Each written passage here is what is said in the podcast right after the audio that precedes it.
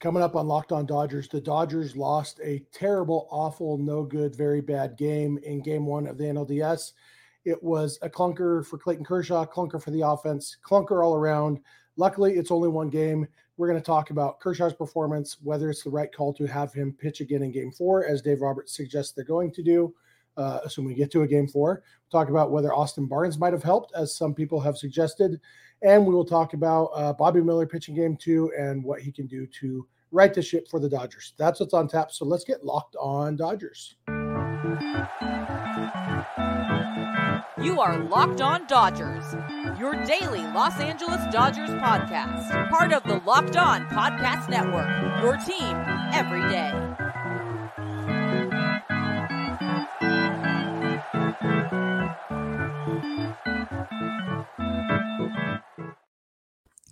Hey, Dodger fans, this is Locked On Dodgers, part of the Locked On Podcast Network, your team every day. Thank you for making Locked On Dodgers your first listen every weekday morning. Remember, this show is free and available on all podcast platforms and on YouTube simply by searching for Locked On Dodgers. Or even better, go ahead and subscribe wherever you're watching and listening right now. Then you can be an everydayer just like we are. If this is your first time with us, I am Jeff Snyder. My regular co-host is Vince Samperio, although it's just me today. Vince and I are both lifelong Dodger fans, just like you are. We've also both spent time covering the Dodgers in the press box and the locker room. So we're not quite insiders, but we bring you the smart fans perspective on our boys in blue every weekday morning. This episode is brought to you by Game Time. Download the Game Time app, create an account, and use code LOCKEDONMLB for twenty dollars off your first purchase. Last minute tickets, lowest price, guaranteed. And uh, with that said, guaranteed. It's a rough word, you know? Uh, I we we know in the postseason, especially with the Dodgers, nothing is guaranteed. Uh, but I think every one of us Dodger fans, even if we were nervous, even if we th- were aware of weaknesses this team had, I don't think any of us had the Dodgers losing eleven to two, had Clayton Kershaw giving up six runs and getting one out. Um, if you did, uh, it wasn't a wise bet. It would have happened to be right this time, but uh, it was historically bad. And it, it was rough being there in person. Uh, I'm sure a lot of you were there in person. Um, seeing Clayton Kershaw walk off the mound in the first inning with one out of what could be the last start of his career. Like, we're at that stage where every game could be his last. And uh, I'm a huge Kershaw fan, as, as regular listeners or viewers of this show know. It was hard for me. Um, and, and I, I've mentioned this before. I get doubly invested on Kershaw days because I care about the Dodgers and I care about Kershaw. And so I want both things. And so that means when there is a day like this, it's doubly disappointing, devastating, somewhere on that continuum, somewhere in there. Uh, and, and, you know, the, the game started off pretty rough. The first batter of the game, it should have been a fly out to center. It hit James Outman in the glove. Then it slipped out like a wet banana. And it was, you know, it was called a hit. Should have been called an error. Ultimately, I mean, it's the difference between Kershaw allowing five earned runs and six earned runs. Um, because unfortunately everybody was hitting the ball hard off of him. It was, it was just a rough, rough night for Kershaw. And you know, we're going to, I'm going to talk more in the second segment about Kershaw, specifically his performance, because I, I saw some people saying that Austin Barnes should have been catching because Kershaw was pitching. And uh, I have some thoughts on that. So we'll dig more into Kershaw's performance uh, in this particular game. But after the game, Dave Roberts said that Clayton Kershaw is still going to start game four uh, if we get to a game four. And one of the things Roberts said, he kind of said, we don't really have another option. And That's that's it's true. Uh, maybe it's not entirely true. Um, I don't know that they have a better option because uh, we have uh, Emmett Sheehan pitched in this game, came in and pitched three innings after Kershaw was done. Uh, and then they're using Bobby Miller in game two. That's three of the six starter types that they have. Oh, and uh, and, and Michael Grove pitched too. And he he only went an inning, and so he's not really built up to be a starter. And so really it's Lance Lynn and Ryan Pepio uh, left on the roster, and they could go with one of them in game three and a regular bullpen usage uh, and then one of them in game four. I don't think they're expecting, though, either of those guys, Lynn or Pepio, to give them more than four innings or so. And with games three and four is the one time this series that there's not a day off between games. It will be a rough time to have to use your full bullpen, you know, get five innings from the bullpen in each of those days. You've got basically six, seven, uh, seven or eight relievers. Uh, and so, you know, it, it would be a risk, especially if the game went to extra innings or something. And so it probably does make more sense uh, to have Kershaw start game four if it gets there, uh, especially if the Dodgers can win the next two and they're up two games to one. Then you start Kershaw knowing worst case scenario, you got Bobby Miller going game five. Um, but I really like, it's hard for me to picture Kershaw being this bad twice in one series. Doesn't mean it can't happen, but it's like, it's hard to picture.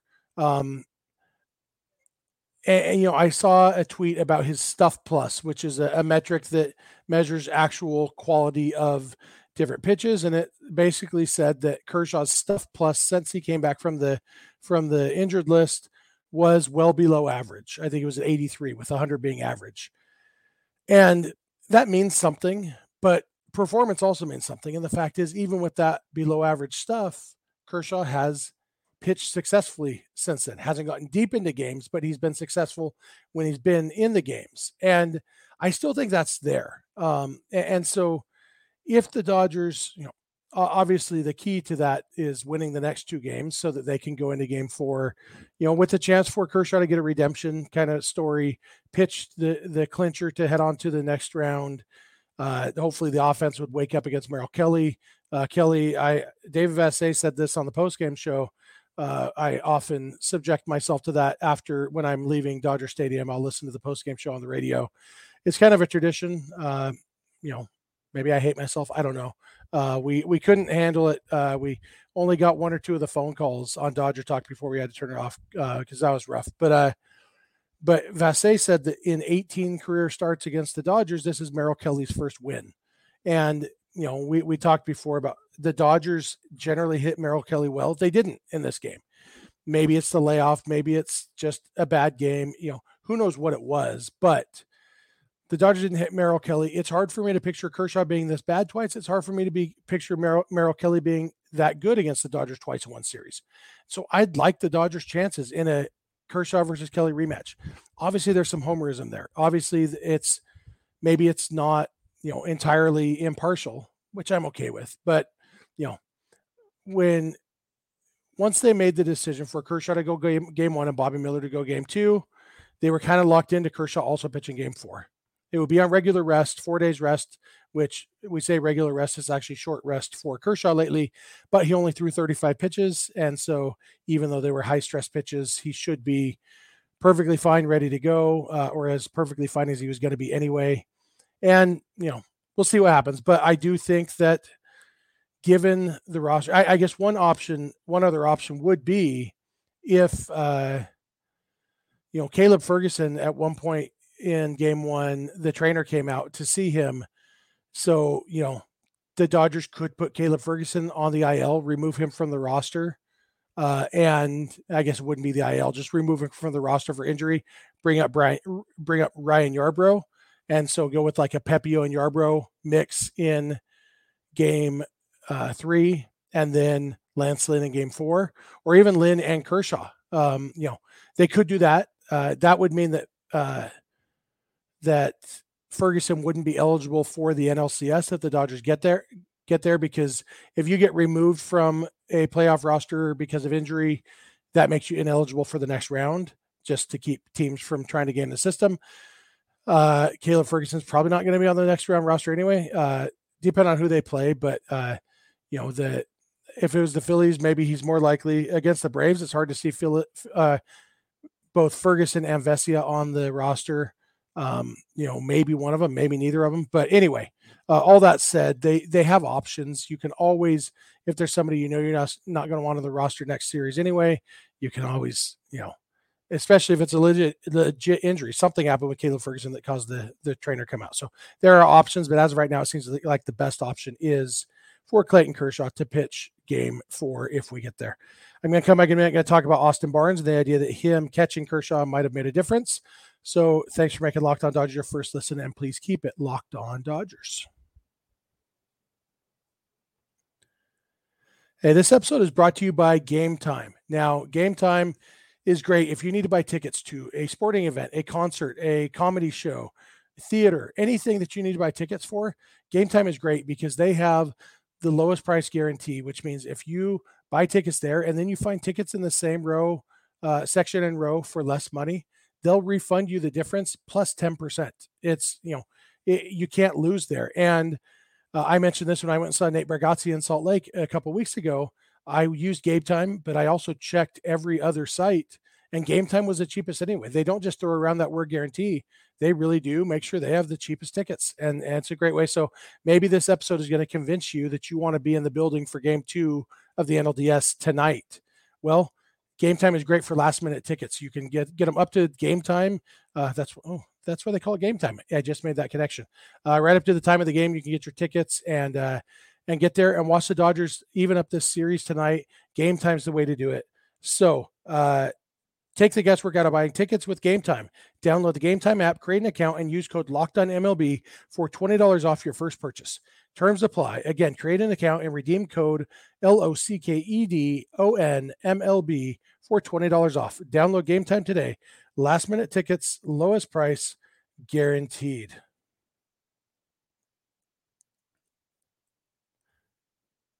All right, I am back. I want to thank you again for making Locked On Dodgers your first listen every weekday morning, uh, especially you everydayers. Thank you for being everydayers. I want to shout out uh, four everydayers, Steve and his sons, Levi and Eli and Ezra. Uh, I took in the game on Saturday with Steve and his family, Steve and Stephanie and their three sons, and uh, great family. And uh, some of my youngest everydayers, I think, and, and those kids know their baseball. Levi, Eli, and Ezra know their Dodgers, love their Dodgers, and I love seeing the, the next generation of Dodger fans. So uh, thanks to them, and uh, shout out to them. Also want to remind you, you can catch tonight's game and every Dodger game, the Dodgers radio broadcast on SiriusXM or the S X M app simply by searching for Dodgers. And finally, want to remind you, if you're watching this on YouTube, please give me your thoughts in the YouTube comment section. Uh, if you listen on the podcast, we'd love to hear from you through social media or email or whatever.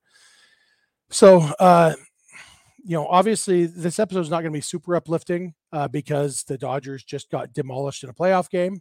Um, I will have some positivity in the last segment, uh, but this this segment I want to talk about. I saw some people on social media saying that Austin Barnes should have been catching, that, you know, thinking that for whatever reason that Clayton Kershaw's struggles had to do with the fact that it wasn't his buddy Austin Barnes behind the plate. It was instead Will Smith. Now, part of the problem with that is that Will Smith was basically the Dodgers' only offense, too. He drove in their only two runs. He had two hits, a single and a triple. He also came close to hitting a double or a home run in a previous at-bat that turned into a flyout. Uh, he hit the ball well, looked really good. And so offensively, the Dodgers can't really afford to be without him. Um, but also, I, I just don't see how it would have made much of a difference having Barnes there. And, I, and I'll show you why. If you're watching on YouTube, I'll I'll try to explain it to you if you're just listening on the podcast. But uh, I'm popping up a heat map. This shows all of the pitches that Clayton Kershaw threw in this game on Saturday. And the thing that really jumps out to me is the lack of pitches on the edges or just off the edge of the zone. Like there, there's there's a few, but there's a lot of pitches, you know, not touching the edge of the strike zone, in the strike zone. Uh, and then there's a lot of pitches well out of the strike zone.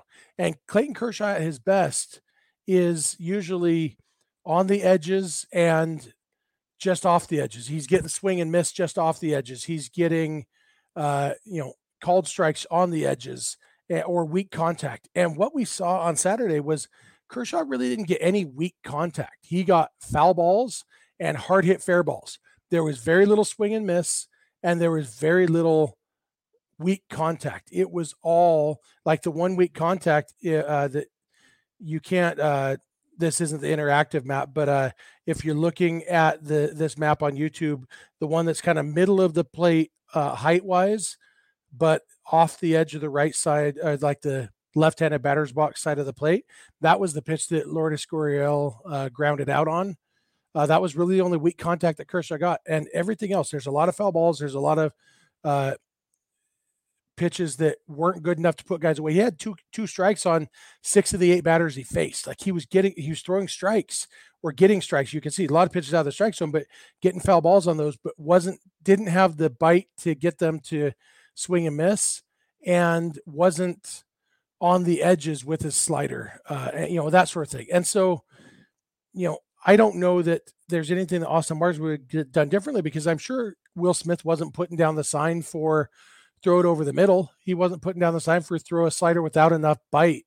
Uh, he just, the stuff just wasn't quite there. And uh, our buddy Brandon Johnson asked me, do I think Kershaw might've been tipping pitches? It's always a possibility when you have guys like, we know in game five of the twenty seventeen World Series, when Kershaw didn't get any swing and miss on his breaking balls, that was because the Astros knew what was coming, because they're cheaters. And so uh, nobody's accusing the D-backs of cheating, but if Kershaw was tipping pitches and therefore the D-backs knew what was coming, that could be the result. Um, but when I look at the heat map, I'm like, okay, it, not saying it didn't happen, but I do think, I think this heat map looks a lot different than a, an elite Kershaw game would have looked. I think he would have been a lot more on the edges uh, in, in one of his good games. And he does throw a lot of pitches over the plate too, like over the middle of the plate. Yeah, he's always been better than average at getting swings and misses on pitches that people ought to hit. That's part of what's made him great. I don't think he has the stuff to do that anymore. And when you don't have the great stuff, that stuff plus that's below average, your margin of error goes way down. Your, your ability to absorb, I made a bad pitch, but I got away with it. That doesn't happen when you don't have great stuff. If you make a bad pitch, a good team like the Diamondbacks is going to make you pay. And that's what we saw a lot of on Saturday. Um, there was, okay, I made a good pitch and they fouled it off because it was good, but not good enough. And then they just kept fouling off until I got, until I threw a bad pitch and they destroyed it. They hammered it. Uh, pretty much everything they hit off him was hard. And so I don't think that would have helped to have Austin Barnes behind the plate. Uh, because either whether it was just bad execution or tipping pitches, either way, uh, the catcher really doesn't have much to do with that. And so uh, now I understand the impulse, and I, I get that people want to find the reason, and, and it would feel better, you know, if we had known in twenty seventeen the reason that, you know, Clayton Kershaw struggled so badly in game five was because the Astros were cheating. You know, you could do something about that. But, you know, when you don't have the reason, and it, it's it's worse to come up with the reason and have it be the wrong reason than to just not have a reason. And so uh, I think it would be reactionary to just say, okay, Barnes is catching Kershaw next time. Maybe they will, you know, because it would be the second day in a row. But I think the point of days off in the postseason is that a guy who hits like Austin Barnes never needs to start a game at catcher. Um And maybe if they're up two games to one, you know, maybe, but, but I mean, Will Smith hit Merrill Kelly and nobody else did. So uh, seems like Smith's going to be in the lineup. Um, I'm going to come back in a minute. I'm going to talk about game, game two, which is coming up uh, tonight. I'm going to be there again. Bobby Miller is pitching. We're going to talk about why there is still reasons for optimism and hope in Dodgerland. So, thank you again for making Locked On Dodgers your first listen every weekday morning, and please keep it Locked On Dodgers.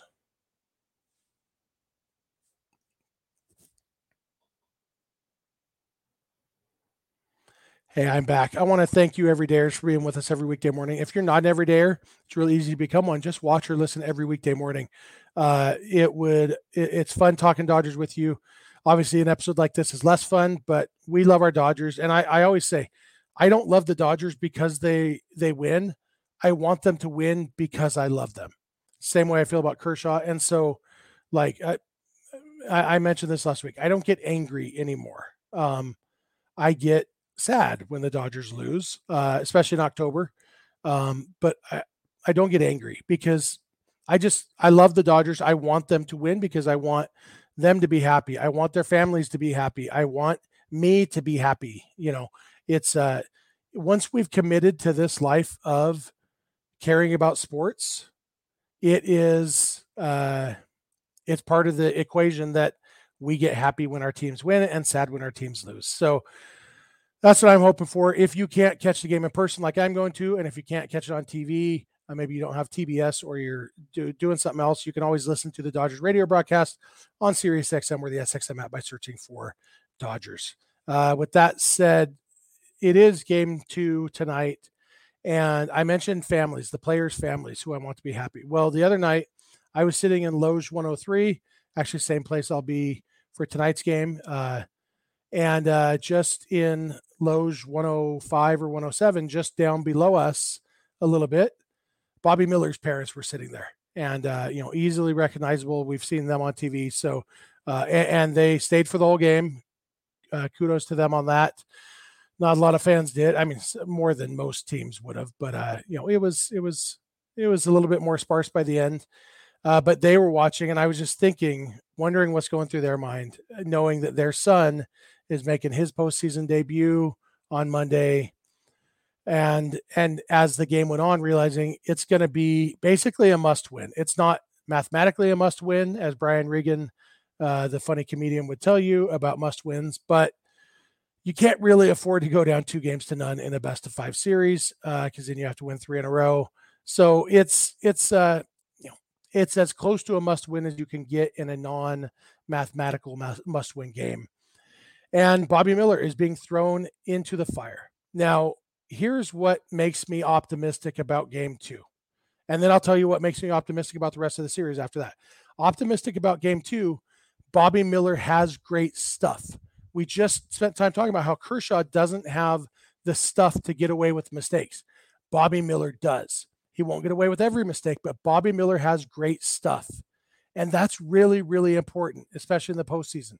It's stuff matters. That's why Bobby Miller's on the roster. It's why Ryan Pepio and Emmett Sheehan are on the roster. They have great stuff. And so, and Bobby Miller has the best stuff of all those guys. And so, you know, he's not going to pitch a no-hitter. Uh, he's not going to pitch a complete game. But I expect Bobby Miller to come out and pitch six or seven innings and allow two or three runs. Um, and that should be enough for the Dodgers to win the game. The Dodgers offense needs to show up. And we've said that so many times. Ultimately, it won't matter what the pitching does if the offense doesn't show up. The Dodgers only scored two runs on Friday or Saturday, I mean. Um, and, and that's hard because they were down six to nothing before they ever batted. That's a demoralizing situation to be in. They were down nine to nothing going into the bottom of the second inning. You know, who knows if the offense would have done any better if the game had been closer. You will never know, but the offense needs to show up. But Bobby Miller, I really feel like he's going to do his part. And if the offense can put up five runs, which should be doable, that could, should get them a win in this game. Which brings us to the rest of the series. If the Dodgers win game two, it's one to one, which means it's now a best of three. The Dodgers are still the better team on paper. And, you know, like I said last week, if both teams play their best, the Dodgers will win the series. And that remains true. Even being down one game to none, because if they can tie it up tonight, then best of three, win two of the next three games. And, you know, it's it's absolutely doable. And, and if this had been a best of three series going in, the Dodgers would have been the favorites because the Dodgers are the better team. They finished sixteen games ahead of the Diamondbacks. I did get pushback on on YouTube last week when I said the Dodgers are a better team than the Diamondbacks. That's not a hot take. That is as close to hashtag science as you're going to get, that the team that finished sixteen games ahead of the other team is better. The team that won eight of the thirteen head-to-head matchups during the season is the better team. And so if it had been a best of three going in, Dodgers would have been favored. Uh, chances are they would have swept that series. And so if the Dodgers can win tonight and pull even in the series, they have then, you know, yeah, they've lost home field advantage because they've got to play two of the next three in Arizona. I don't know if you've seen a Dodger game in Arizona. Not a lot of home field advantage for the D-backs going on. And so it's, the Dodgers, if they can win today, I love their chances in the series. But they've got to win today, which means Bobby Miller needs to show up and the offense needs to show up. Those are really the only two concerns. Everything else is going to be good. And I really do think Bobby Miller, because he's got the stuff, it plays up. He is going to be able to withstand mistakes, keep the D-backs off balance, And, you know, one of the good things, there, there's nothing good about it losing eleven two. There's nothing good about being down nine to nothing after two two innings, except it's even easier to put this game behind you because game one was such an anomaly. It is, when you're talking about this game made history in some ways, postseason history by how bad it was, that game is almost easier to put behind you because it's just like, okay, well, obviously Clayton Kershaw is not going to give up six runs in a third of an inning again. Uh, and the Dodgers, after the second inning, that was a two to two game. Even with the offense struggling, it was two to two after the second inning. Uh, and so it's easy to say, okay, put that one behind you. Let's not do that again. And let's go knowing that we can win this game. And if our offense shows up, we can really win it. And so it's uh,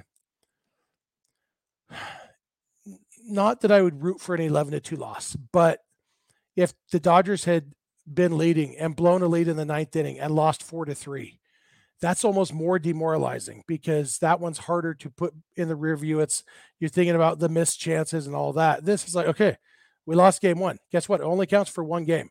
The nineteen sixty Pirates can tell you they played seven games against the, the Yankees in the World Series, and the Pirates got outscored by about a zillion runs because the three games that the Yankees won were, you know, by several runs. I didn't pull up the numbers. I didn't think to talk about this. Uh, but yeah, if you look at the nineteen sixty World Series, the Yankees outscored the Pirates by a ton, but the Yankees won three games and the Pirates won four, and the Pirates won the World Series. So the Dodgers, they, they could finish the series getting outscored by the bar, by the D-backs, and the Dodgers could still win three games to one um, because game one is over. It counted for one loss, and now it's time to move on and play game two, win game two, and, and just keep winning today. Win today, and then in two days, win today again, and then the next day, win today again, and you just won a series. Uh, that's that's that's it for me on this series. Uh, the, the Braves lost to the Phillies in their first game of the series. Um, the Astros and Twins are tied one game to one, and the Rangers are up two games to none on the Orioles. So uh, that, that's the extent of the playoffs right now. Time for the Dodgers to even up this series and uh, head home to Arizona to, uh, to win it there and celebrate in the pool, because the, The D-backs general manager said that the Dodgers would be allowed to celebrate in the pool if they want to, if they win the series in Arizona. Good enough reason to just win the next three games, right? I'm on board. Hope you're on board. If you are at the game today, you know, if you see me, say hi. Uh, I I ran into, I, I feel bad. I met a guy uh, who was sitting in section one fifteen of Lourdes, no, one seventeen of Lourdes, uh up near the top the other night. I walked past him and he stopped me and he introduced himself. He said he's an everydayer. I forgot your name. I'm sorry. Uh send me a message because I would like to know. Uh, I feel bad that I forgot your name, but it was good to meet you and uh your wife looked like. So uh I, I love meeting listeners, our everydayers. So uh, if you see me, say hi. I'll be wearing, I don't know. I'll probably be wearing my Dodger jersey that says that Snydog on the back. Pretty easy to, to spot. I'm huge. So, uh, you know, there's a few things that you can uh, spot about me. Anyway, uh, love to see you guys. So let me know if you're there. That's going to do it for me. Uh, I think it's going to be just me again tomorrow. Uh, I because I think Vince is going to Las Vegas to watch the Raiders lose. Uh, and so it'll probably be just me again talking about game two tomorrow night uh, after I get back from L A. So, uh, but it should be up for you Tuesday morning like normal.